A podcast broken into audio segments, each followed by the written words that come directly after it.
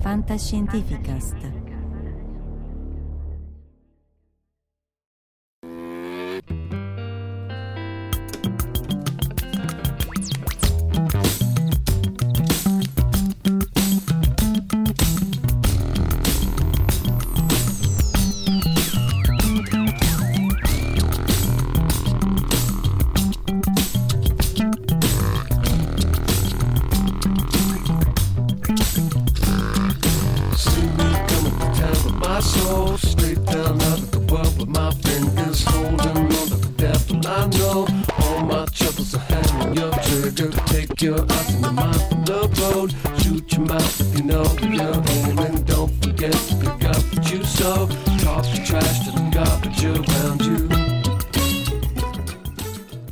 Eccoci, siamo live anche questa mattina per una chiacchierata un po' su come utilizzare lo smartphone e la macchina fotografica come rivelatori di particelle e come telescopi. Salutiamo Luca Signorelli e Valentina Penza che sono già collegati, grazie mille. Ovviamente poi salutiamo chi, chi ci segue offline, perché insomma otto e quarantacinque di lunedì mattina non è proprio il massimo. Comunque questo è. Eh, l'idea è questa, essenzialmente lo smartphone, che ovviamente sapete tutti c'è varie telecamere, qui questo qui ce n'ha due, ma ce ne sono quelli che ce n'hanno tre, quattro, cinque, o meglio ancora la macchina fotografica, anche queste semicompatte che però hanno uno zoom ottico. Vedete che se uno zooma se uno zoom la lunghezza focale aumenta, cioè la distanza delle, tra le lenti e il sensore aumenta,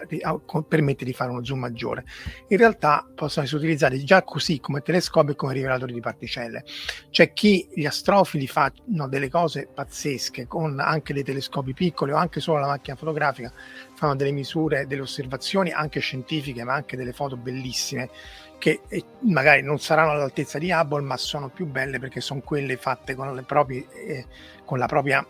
equipaggiamento. Se uno, chi ha visto al telescopio, con un telescopio live di Saturno, Giove, le, le, le, le lune, la luna nostra, sa che è una situazione completamente differente, che non ti danno le, le macchine, le foto fatte dagli altri, fatte da Hubble. Può essere bella quanto vuoi, ma non è la sensazione che si ha guardando gli oggetti con i nostri occhi e o facendo le foto con le nostre mani. Quindi ci sono tutta una serie di, di tecniche che appunto gli astrofotografi fanno, ma insomma non andremo in quei dettagli lì perché ci sono gruppi eccetera eccetera, ma più nella parte scientifico-tecnica di come utilizzare questo, anche perché in realtà quello che si fa facendo le foto con uh, appunto con lo smartphone o la macchina fotografica è in realtà gli stessi eh, passi, gli stessi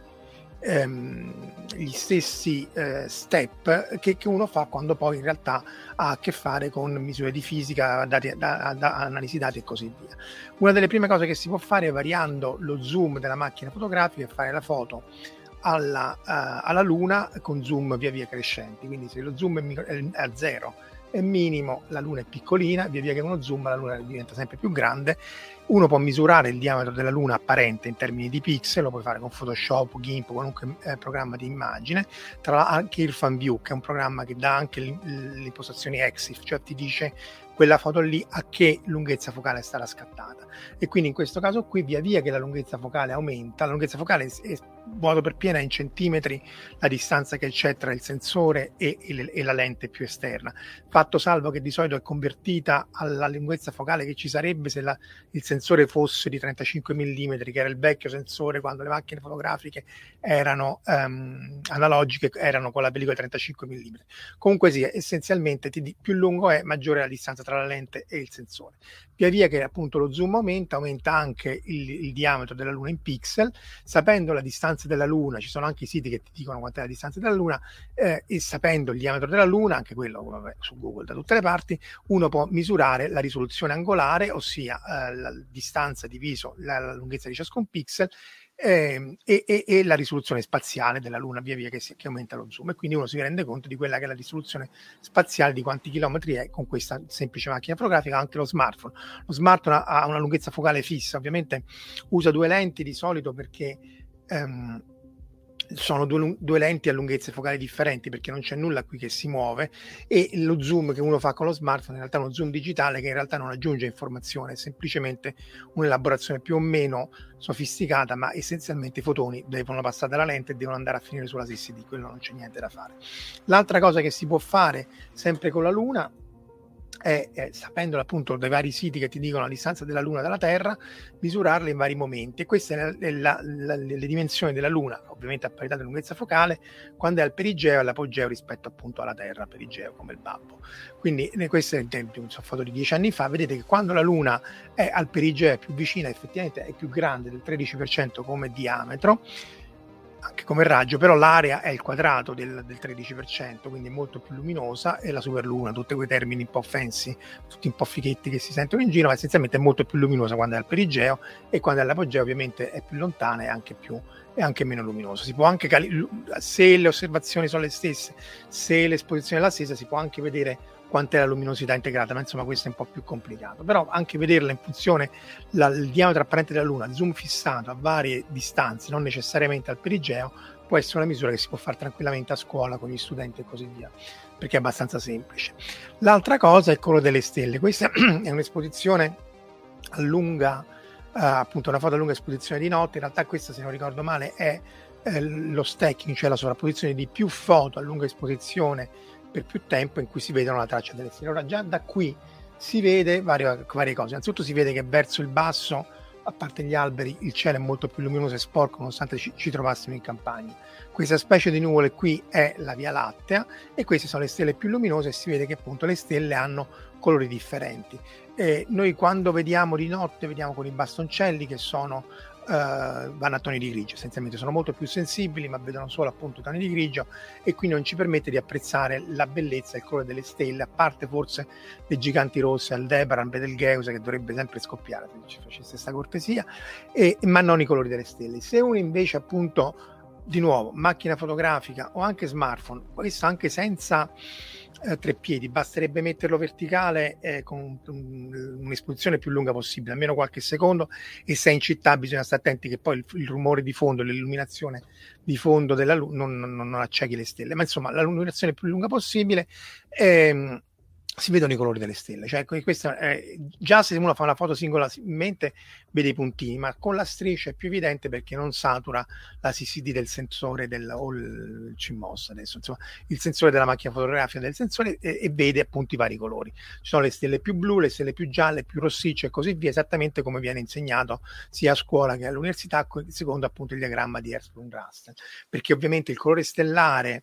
dipende dalla temperatura della stella, secondo la, la La, la, la legge di Planck, l'emissione di corpo nero, che un corpo nero non è un corpo che è nero come il buco nero, ma è un corpo che assorbe e rimette la luce seguendo una distribuzione statistica che dipende dalla temperatura della superficie. Quindi è un po' come quando scaldiamo il, il fuoco, soffiamo sul fuoco, sulla brace del fuoco. Se la brace è, è fioca, la temperatura è più bassa, la brace è colore rossastro, via via che soffiamo va verso il bianco, perché è la sovrapposizione di più emissioni verso l'alto. E appunto le stelle, a seconda della loro temperatura superficiale, emettono a, a, nel blu, giallo, rosso e così via. Il nostro Sole è a seimila Kelvin, infatti il, la superficie, infatti la, il, i nostri occhi si sono sviluppati, i coni che vedono di giorno invece vedono a colori, si sono sviluppati per vedere appunto nella direzione delle, nelle, Nella, nella zona appunto dove l'emissione del, della nostra stella è massima. Però i colori delle stelle si vedono in maniera molto molto semplice, e, e questo appunto uno, se volesse, può anche cercare di ricostruire il diagramma di Hertzsprung-Russell, che essenzialmente è un diagramma che dice che I, i colori delle stelle non è che possono avere, le stelle possono avere qualunque colore, eh, appunto hanno dei colori secondo la legge di, di, di, di Planck, e quindi via via che la ste, le stelle sono nella sequenza principale, ossia essenzialmente via via che bruciano idrogeno e via via che sono più grandi o più piccole e così via, hanno a parità di, di, di luminosità reale, quindi bisogna sapere anche quanto sono distante, hanno un rapporto luminosità-temperatura ben preciso, che è questa specie di diagonale qua, in funzione dell'appunto della, della temperatura e delle dimensioni della stella. Quindi quello che uno può tentare di fare, prendendo ovviamente la distanza reale da Wikipedia, da Google, da quello che vi pare, e mettendoci il colore, cercare di ricostruire anche per una sezione di cielo dove si vengono a porre queste stelle lungo la sequenza principale. Poi ci sono le supergiganti, le giganti rosse, che stanno in un'altra di- di direzione, ma anche lì, se uno sceglie una regione di spazio, può anche vedere dove si pongono queste sulla um, appunto nel diagramma di Hertzsprung-Russell. Questo è fondamentale per l'evoluzione stellare, per la fusione del, del, del, del nucleo delle stelle. Ne abbiamo parlato proprio con Valentina, tra l'altro, e, e, Luca il venerdì scorso nella live, nella live sul Sole. Veniamo a, a, a, invece alla, alle lune di Giove. Questa è il Galileo che nel milleseicentodieci punta il telescopio su Giove e vede che ci sono quattro lune. Lui giustamente le battezza lune Medici, perché bisogna sempre... Questa l'hai fatta anche tu, eh, Luca, sì. Eh, bisogna sempre attaccare il carro dove vuole il padrone, cioè eh, Lorenzo De' Medici, la famiglia De' Medici lo finanziava, e quindi queste quattro lune più luminose, eh, lui le ha battezzate lune Medici uno, due, tre, quattro, poi eh, Keplero propose il nome, i nomi Io, Europa, eh, Ganimede e Callisto, ci misero duecento anni per accettare questo nome, ma essenzialmente appunto queste quattro stelle che di cui la posizione muta in funzione dei giorni, anche delle ore, se siete fortunati. Quindi se fate più foto a più distanze riuscite a vedere, ovviamente questa è una foto composta fatta probabilmente o double dalle, dalle sonde, ma, ma in scala. Essenzialmente le due lune più piccole, eh, Io ed Europa, sono grandi quanto la nostra luna, però ovviamente sono molto più piccole rispetto a Giove, che è molto più grande della Terra, e la distanza grosso modo è la stessa della distanza Eh, Terra-Luna, con intorno ai quattrocentomila chilometri per l'ora e trecentottantaquattromila per la, per la Terra-Luna. Ciao David. E mentre, mentre Ganimede e Callisto sono più grandi. Ora, di nuovo, questo è quello che fa Hubble, che fanno le sonde, eccetera, eccetera. Quello che passa il convento è questo. Cioè, eh, Giove con le quattro lune, questa è fatta anche qua con una macchina fotografica, forse anche con lo smartphone si riesce a fare, ma se avete una vecchia macchina fotografica con un po' di zoom, questo è uno zoom venti per, che grosso modo corrisponde allo zoom del telescopio di Galileo, anche se ovviamente Galileo e gli altri avrebbero ucciso anche per un qualcosa che eh, si avvicinasse lontanamente a questa qua. Allora, qui si vedono le quattro lune, probabilmente sono Io, Europa, Ganimede e Callisto, anche se non è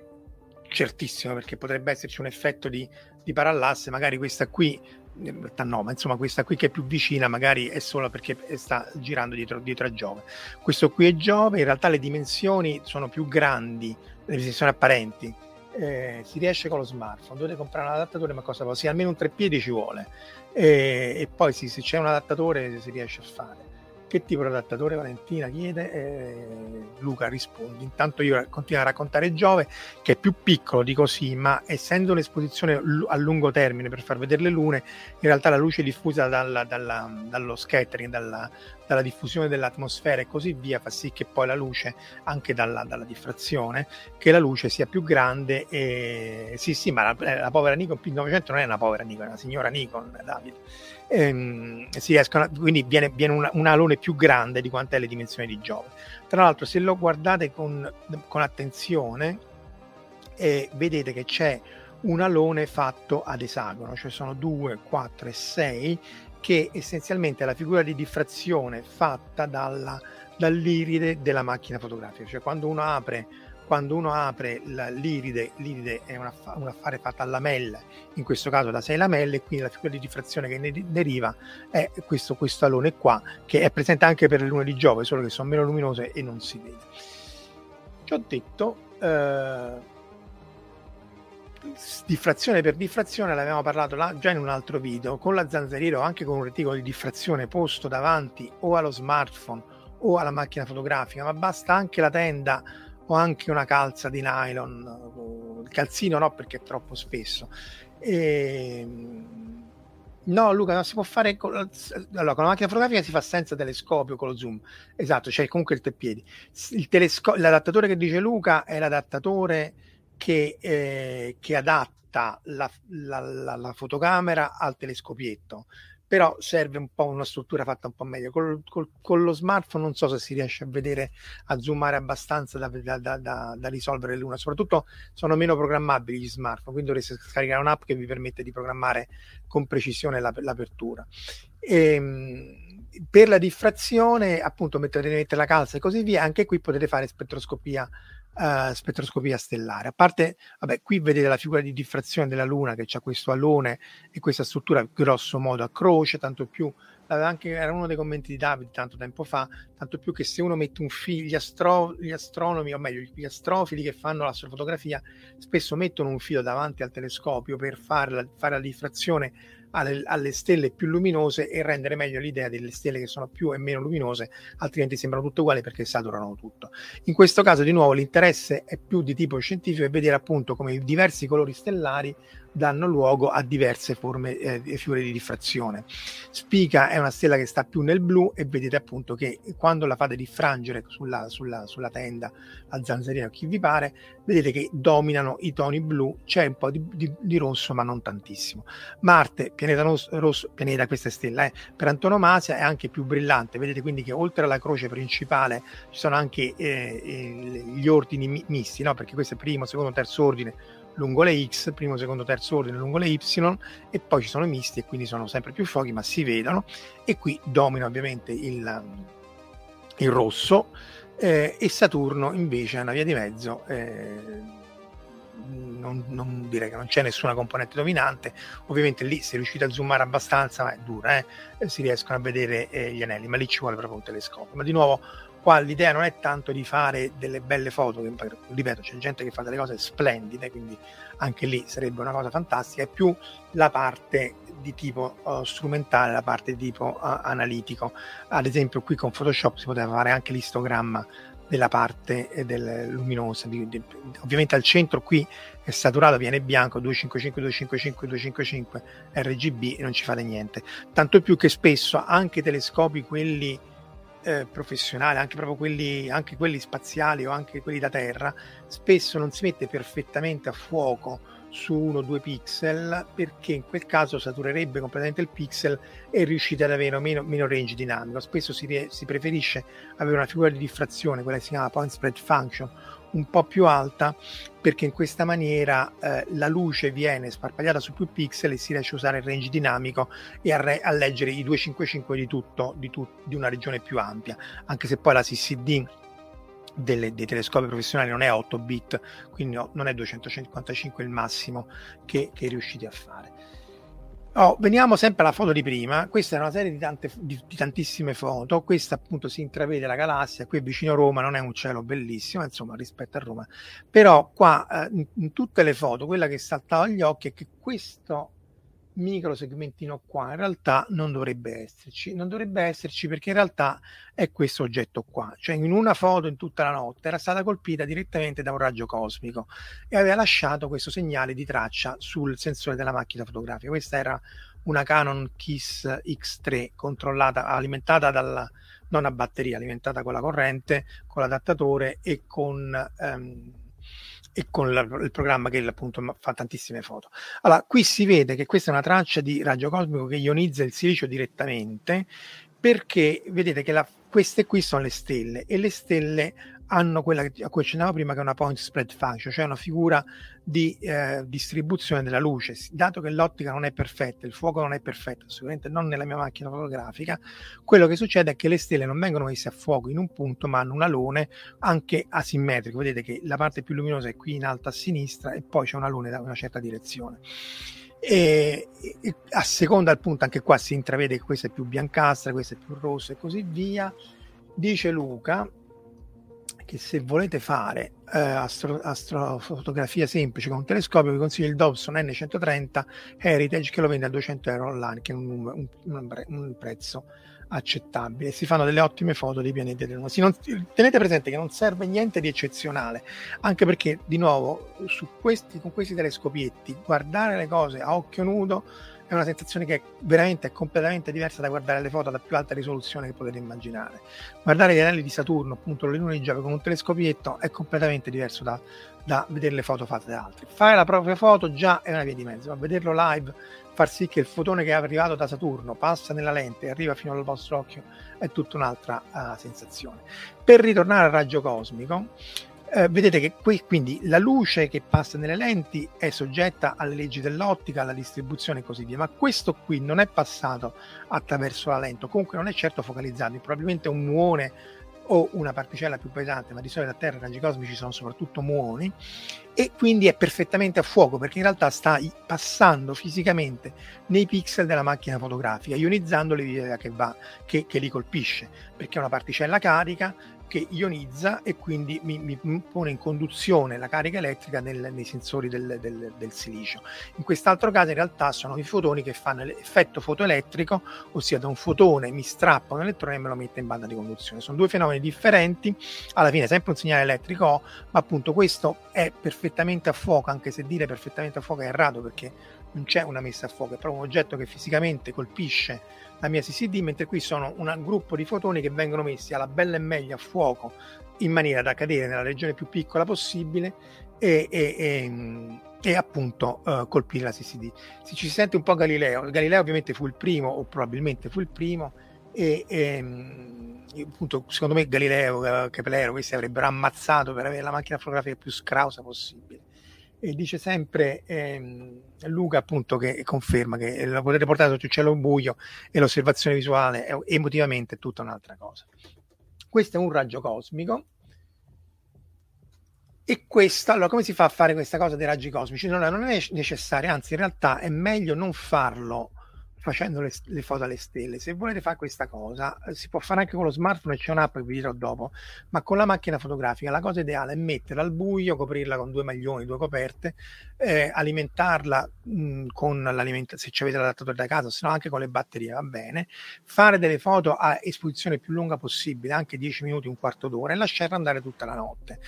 Eh, ov- ovviamente al buio non c'è niente, quello che vedete sono questi, questo rumore un po' come la vecchia statica dei vecchi televisori analogici, sono i pixel caldi o più luminosi, ossia visto che la C C D del silicio non è perfetta, alcuni pixel tendono proprio termicamente a dare più fotoelettroni semplicemente per fluttuazioni sta- termiche statistiche di come sono costituiti, alcuni di più, alcuni di meno. Qui in realtà con Photoshop lo evidenziate, in realtà non è così rumoroso il sensore della, della macchina fotografica, ma insomma grosso modo è fatto così, tendono più al rosso, ma questo è insignificante, però questo è il vostro fondo del vostro segnale, esattamente come succede in fisica delle alte energie, astronomia, anche in astronomia, qualunque C C D, anche Hubble, anche ehm, James Webb, questo c'ha, c'ha un, un Un, un momento in cui tutto chiuso prende il fondo e questo è il tuo fondo. Qui stiamo facendo raggi cosmici, ma anche in astrofotografia, se volete fare veramente delle foto fatte bene dovete prendere prima le dark, cioè le, col telescopio chiuso solo il fondo per vedere quali sono i pixel luminosi e quindi poi rimuoverli, ossia sottrarglieli, poi fare una foto a un, a, con un illuminatore grigio che vi dice essenzialmente a parità di luce quant'è la risposta di ciascun pixel e uniformare tutto, e vengono delle cose pazzesche. Qui è molto più semplice perché avete il fondo e avete il segnale. Allora la cosa essenziale è che se eh, fate, che ne so, dieci, venti, anche due o tre foto, ehm, indipendentemente dall'esposizione, ma deve essere la stessa esposizione, il segnale di fondo è praticamente lo stesso, soprattutto se l'esposizione è lunga, le fluttuazioni statistiche che seguono la legge di Poisson sono le stesse, e quindi questo, se guardate bene, questi puntini qui sono esattamente gli stessi puntini qua. Dopodiché, stile settimana enigmistica, in questa vignetta ci sono due piccole differenze, aspetta al lettore trovarle, e ovviamente le, le, le avrete immagino viste, sono queste qui nei due angoli, eccole qua, in angolo in alto a destra e in basso a sinistra, va a sapere se sono capitate, se sono parte di uno sciame atmosferico che eh, appunto ha colpito contemporaneamente l'oggetto oppure due eventi separati. Se zoomi eh, riuscite a vedere appunto le due tracce ingrandite, di nuovo vedete qui i pixel lum- rumorosi e luminosi, anche questi sono, il singolo pixel è leggermente slabbrato perché eh, sì, te la arrivi in casa il più tardi possibile appunto, eh, slabbrato e, e, e sgranato perché è il JPEG che comprime, ma in realtà è un singolo pixel che appunto questo è più luminoso nel rosso, questo è più luminoso nel blu, ma perché in realtà è legata alla maschera di, di, di, di, di, di, di colori che viene ricostruita. Comunque sì, vedete anche qua i due, le due traccette che sono più o meno coplanari dei raggi cosmici rilasciano questo segnale, è un segnale che satura con questo tipico colore blu, eh, scusate, ro- rosa eh, bianco, ma non, non riesco a capire che relazione c'è tra il colore e la ionizzazione appunto di quelli che sono i muoni, cioè i fratelli pesanti degli, degli elettroni. E appunto se non volete fare la sottrazione del piedistallo, il, il, il confronto e così via, che però dal punto di vista didattico è probabilmente più interessante, c'è questa app, ma ce ne sono tante, questa del Wisconsin, DECO, in che usa questo il, um, lo smartphone, cioè l'idea è che voi coprite la fotogramma dello smartphone con lo scotch, quindi essenzialmente di nuovo non arriva luce, quello che arriva sono la ionizzazione differen- di, eh, in tempo reale delle, delle, delle tracce dei, dei, dei raggi cosmici che colpiscono il sensore. Ovviamente qui il sensore è ancora più piccolo, quindi la probabilità di avere raggi cosmici è ancora più bassa, però quello che è figo è che dietro l'app c'è un sistema di eh, impacchettamento, di spedizione dei dati, automaticamente la sottrazione del piedistallo e così via, e viene tutto messo nel database, e quindi riuscite a vedere anche tutti i segnali come vengono a e così via. Quindi anche questo può essere utilizzato, come dice Valentina, nelle scuole, anche se secondo me la parte è, più, è un po' più lungo, un po' più didattico, però il, il fondo, il rumore, il rumore è sempre lo stesso, perché la statistica è quella, e quindi poi se sottraete il rumore vi ritrovate solo col segnale, che è esattamente quello che si fa in tutta la fisica moderna, anche la biologia e così via. Essenzialmente voi dovete prima avere il vostro fondo, il vostro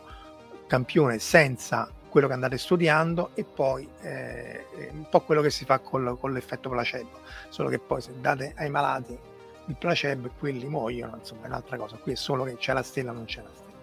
Fatto d'eco, che altro c'è? C'è da dire che in chiusura, che io ho troppe slide mas- mascherate, perché fammi vedere questa, da aspettare un attimo, perché questa, questa è l'immagine fatta da Mini-EUSO della, della Terra, eh, della terra eh, dell'Italia vista dalla Terra nell'ultravioletto, ma in realtà volevo farvi vedere che questo effetto del rumore c'è anche eh, nei, nei, nei rivelatori un po' più o meno seri come il nostro. Il nostro, che non capisco perché ha saltato due cose, il nostro l'avete visto in tante altre presentazioni. Aspetta un attimo, eh. Pazienza, questo è l'assalto di otto. Eccolo qua. Questo è Luca Parmitano nelle camere pulite a Tor Vergata prima che volasse nella missione Beyond del duemiladiciannove, e questo è il nostro Mini-EUSO mentre veniva assemblato appunto a Tor Vergata. Eh, tra l'altro qualcuno di voi è venuto pure nel duemiladiciannove mentre lo stavamo costruendo. Vedete, qui c'è la superficie focale fatta dal fotomoltiplicatore multianodo, e poi qui ci sono le lenti di Fresnel. Questo qui è il rivelatore che poi viene installato nel modulo uh, Svezda della, della stazione spaziale, guarda giù, guarda Nadir, e la, una finestra U V, trasparente agli U V, quindi gli umani non ci possono guardare perché è troppo trasparente agli U V. Questo qui è il telescopio, guarda e acquisisce. E appunto, se uno somma tutti i segnali via via, questo è il, qui è il passaggio della stazione spaziale, quindi ha un, un campo di vista di grosso modo trecento chilometri. Vedete qui la segmentazione de, dei canali. Di nuovo dovete calcolare il vostro fondo, il vostro segnale e così via, e vi ritrovate con la luminosità dell'U V vicino ultravioletto del, dell'Italia, dove sono evidenti le città. Eh, quello che vediamo con Mini-EUSO a quaranta millisecondi è questo oggetto qua, in cui la parte nera in realtà è la parte luminosa, il colore è al contrario, e via via si muove via via che la stazione spaziale passa. Però anche qui, questi qui sono segnali calibrati, rimossi di rumore e così via,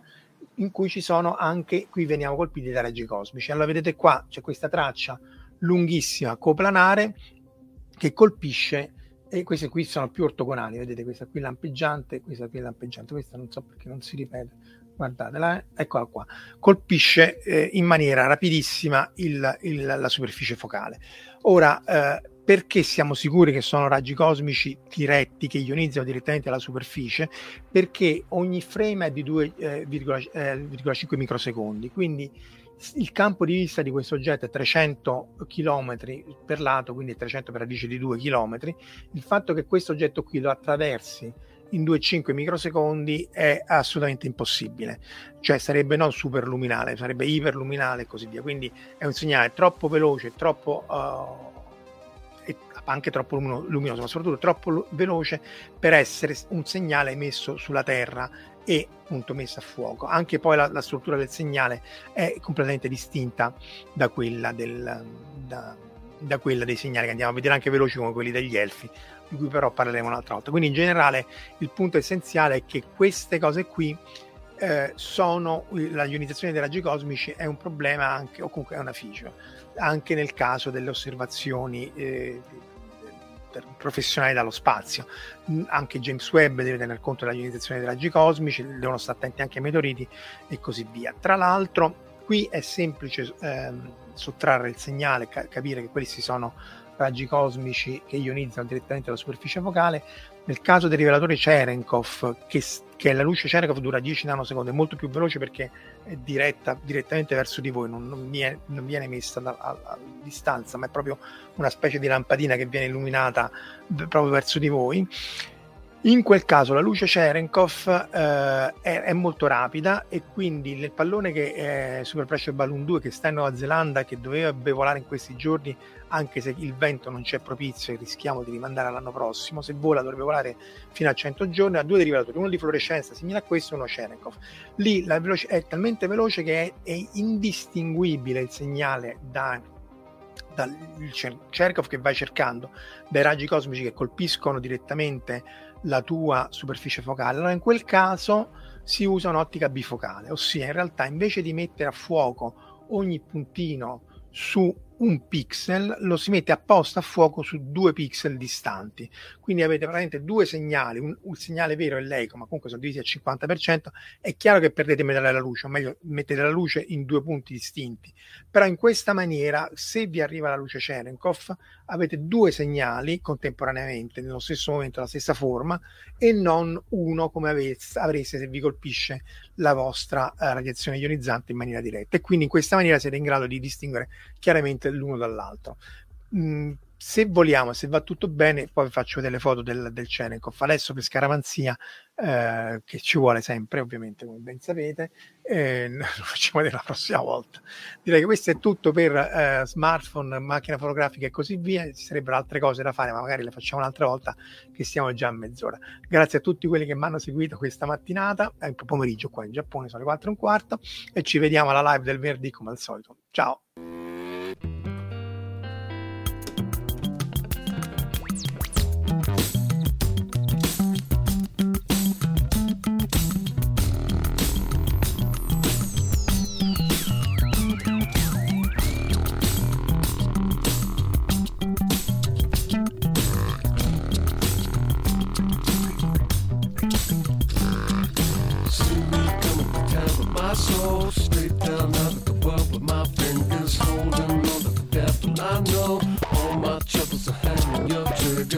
Your eyes in the mouth on the road. Shoot your mouth if you know you're old. And don't forget to pick up what you sow. Talk your trash to the garbage around you.